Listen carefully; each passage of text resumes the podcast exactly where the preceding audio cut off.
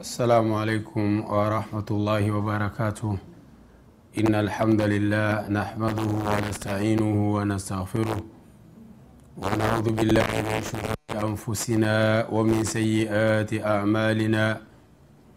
من يهده الله فلا مضل له ومن يضلل فلا هادي له. وأشهد أن لا إله إلا الله وحده لا شريك له. وأشهد أن محمدا عبده ورسوله.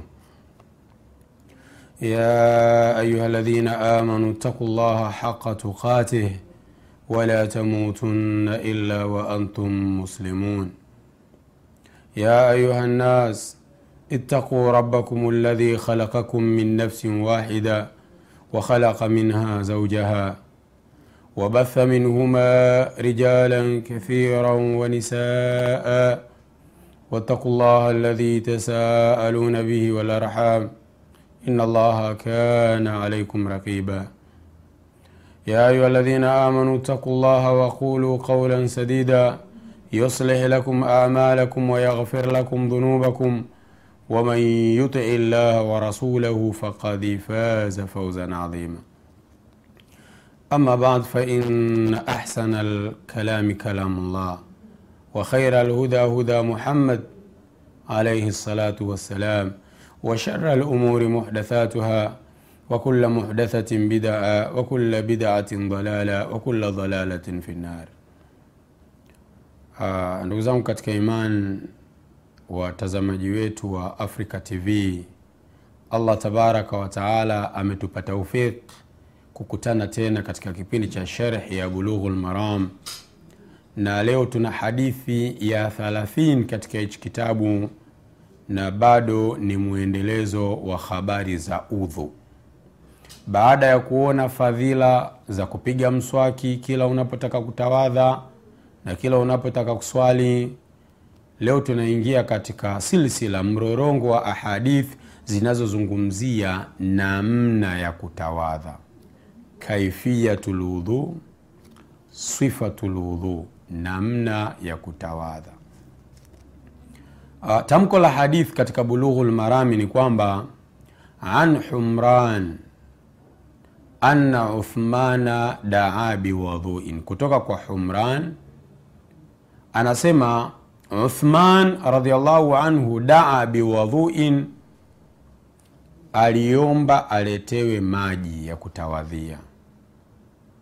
Alivyoletewa faghasala kafaihi thalatha marati, akaosha viganja vyake kafaihi viganja yaani viganja vyake viwili akaosha mara tatu.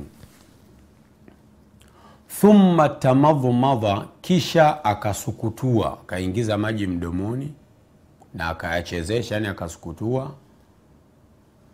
Wastanshaka akatia maji puani wastanthara na akayatoa puani. Thumma ghasala wajhahu thalatha marat kisha akaosha uso wake mara tatu. Thumma ghasala yadahu lyumna ila lmirfaqi thalatha marat kisha akaosha mkono wake wa kulia mpaka kwenye mirfaq mara tatu. Thumma lyusra mithla dhalik kisha akaosha mkono wa kushoto mfano wa wakulia make aliosha kwenye mpaka kwenye mirfaq na ni mara tatu pia. Yaani maana kusema mithla dhalika kama hivyo maana yake ameishia kwenye mirfaq na aliosha mara tatu pia thumma masaha birasi kisha akapaka kichwa chake. Akapaka kichwa hawajaelezea mara ngapi. Wao ni mara moja. Kwa sababu kitendo cha huku kutaja tatu na kwenye miguu itatajwa tatu. Kwenye kichwa kunyamaza hadha yani kwamba kupaka kichwa ni mara moja. Thumma ghasala rijlahu lyumna ila lkaabaini thalatha marat kisha akaosha mguu wake wa kulia. Mguu wake wa kulia mpaka kwenye kaabaini kwenye vifundo viwili hapa mguuni kongwa mbili mara tatu. Thumma lyusra mithla dhalik kisha akaosha mguu wa kushoto hivyo hivyo mpaka kwenye kongwa mbili hivi vifundo viwili mara tatu pia. Kisha akaosha mguu wa, kushoto mara tatu. Thumma qal baada ya kutawadha mtume akasema baada ya kutawadha uthmani akasema raaitu rasulllahi salllahu alaihi wasalama tawadhaa nahwa udhui hadha. Mimi nilimwona mtume ametawadha mfano wa udhu wangu huu. Yaani huu udhu ambao mumeniona ninatawadha mimi nilimwona mtume salllah salam akitawadha hivi. Muttafaqun alaihi katika Sahihi bukhari ni hadithi ya 159 katika sahihi muslim ni hadithi ya 226 kipengele cha pili tuje katika ziadat. Hadithi katika riwaya nyingine na hadithi kwa urefu wake na kadha. Katika riwaya ya imam bukhari kwa urefu wake uh, imam bukhari rahimahullah amepokea kutoka kwa ibni shihab anna ataa ibna yazid akhbarahum ata ibni yazid amemwelezea ibni shihab anna humran maula uthman akhbarahum humrani amemwelezea ata annahu raa uthmana ibna affan daa biinain humran siku moja alimwona uthman alimwona uthman na uthmani aliomba aletewe chombo cha maji.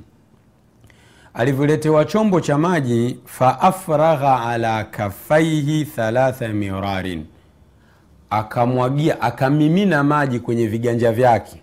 Yaani maji hapo katika chombo akajimiminia katika viganja vyake mara tatu faghasalahuma akaviosha vile viganja viwili akaviosha thumma adkhala yaminahu fi linai baada ya kuosha pembeni viganja vyake mara tatu kisha akaingiza mkono wake wa kulia ndani ya chombo. Famadhmadha akasukutua. Wastanshaka akatia maji puani. Thumma, wa, thumma ghasala wajhahu thalathan kisha akaosha uso wake mara tatu wayadaihi ila lmirfaqaini thalatha mirar na akaosha mikono yake miwili mpaka kwenye mirfaq mara tatu. Thumma masaha birasi kisha akapaka kichwa chake. Kichwa kinapakwa chote ala rajih na tutakuja kuona katika riwaya za huko mbele katika vipindi vingine labda. Baada ya kupaka kichwa thumma ghasala rijlaihi thalatha mirar kisha akaosha miguu yake mara tatu ila lkaabaini mpaka katika kongwa mbili mpaka katika vifundo viwili ambavyo vipo katika miguu huku chini. Baada ya uthman kufanya hivi thumma qal kisha uthmani akasema qala rasulullahi salllahu alaihi wasallam amesema mjumbe wa allah rehma na amani ziwe juu yake. Yaani na mtume naye kuna siku alitawadha kama hivi. Kisha mwisho mtume akasema man tawadhaa nahwa wudhui hadha thumma salla rakaataini la yuhadithu fihima nafsahu ghafara lahu ghufira lahu ma taqaddama min dhambihi mtume alisema atakayetawadha kama udhu wangu huu. Kisha akaswali rakaa mbili. Katika rakaa mbili hizo ikawa haizungumzishi nafsi yake hawazi hana mawazo ya kidunia. Ametulia katika zile rakaa mbili basi atasamehewa madhambi yake yaliyotangulia.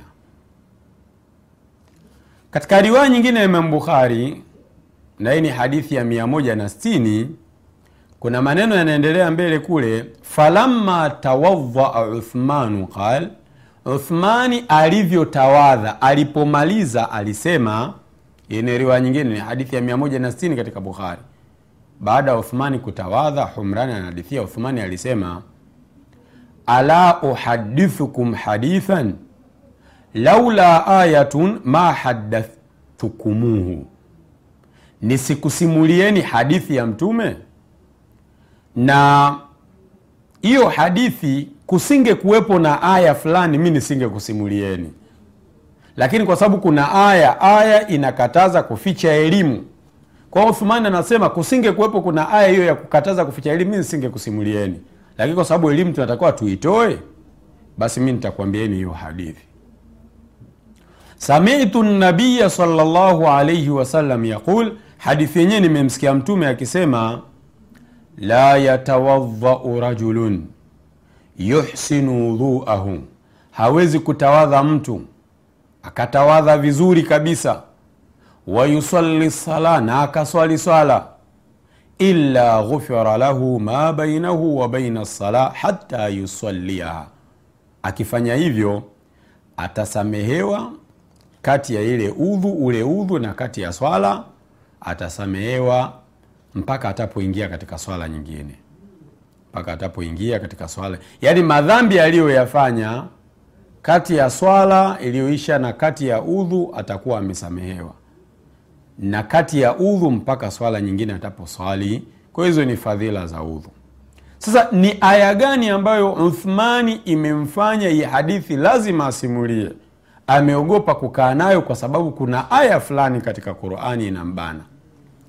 Aya hiyo urwa anasema ni aya allah anasema ina ladhina yaktumuna ma anzalna min albayinat hakika wale wanaoficha kile ambacho tumekiteremsha katika hoja za waziwazi. Hii ni aya 159 katika bakara. Na urefu wake ni kwamba hawa wanaoficha kile tulichokiteremsha katika hoja za waziwazi walhuda na miongozo mbalimbali mimbadi ma bayannahu linnasi fi lkitab wanaficha hivi vitu baada ya kuwa tumeshabainisha si tumewabainisha watu katika kitabu wao wanaficha kemeo ambayo limemtisha uthman mpaka akasimulia hadithi ya mtume. Allah anasema wanaoficha elimu hiyo ulaika yalanuhum llah wayalanuhum llainun watu kama hawa allah anawalaani na wanalaaniwa na viumbe na aya inayofata mbele allah anasema illa ladhina tabu isipokuwa wale ambao watatubu. Walikuwa wakificha elimu wamejua kwamba ni haramu wakaamua kutubu. Wa aslahu wakarekebisha mambo wakatengeneza mambo wakafanya matendo mema. Wabayanu na wakabainisha walivyovificha. Faulaika atubu alaihim watu kama hao allah anasema nitakubali toba zao nitawasamehe wa ana tawabu rahim na mwing, mimi ni mwingi wa kukubali toba mwingi wa rehma aya ya 160 katika bakara hiyo ya, ya pili. Kwa hiyo twende katika mapumziko mafupi ndugu yangu tukirudi tutaendelea na uchambuzi wa hadithi ya umrani kuhusiana na namna ya udhu wa mtume sallallahu alaihi wasallam. Fikum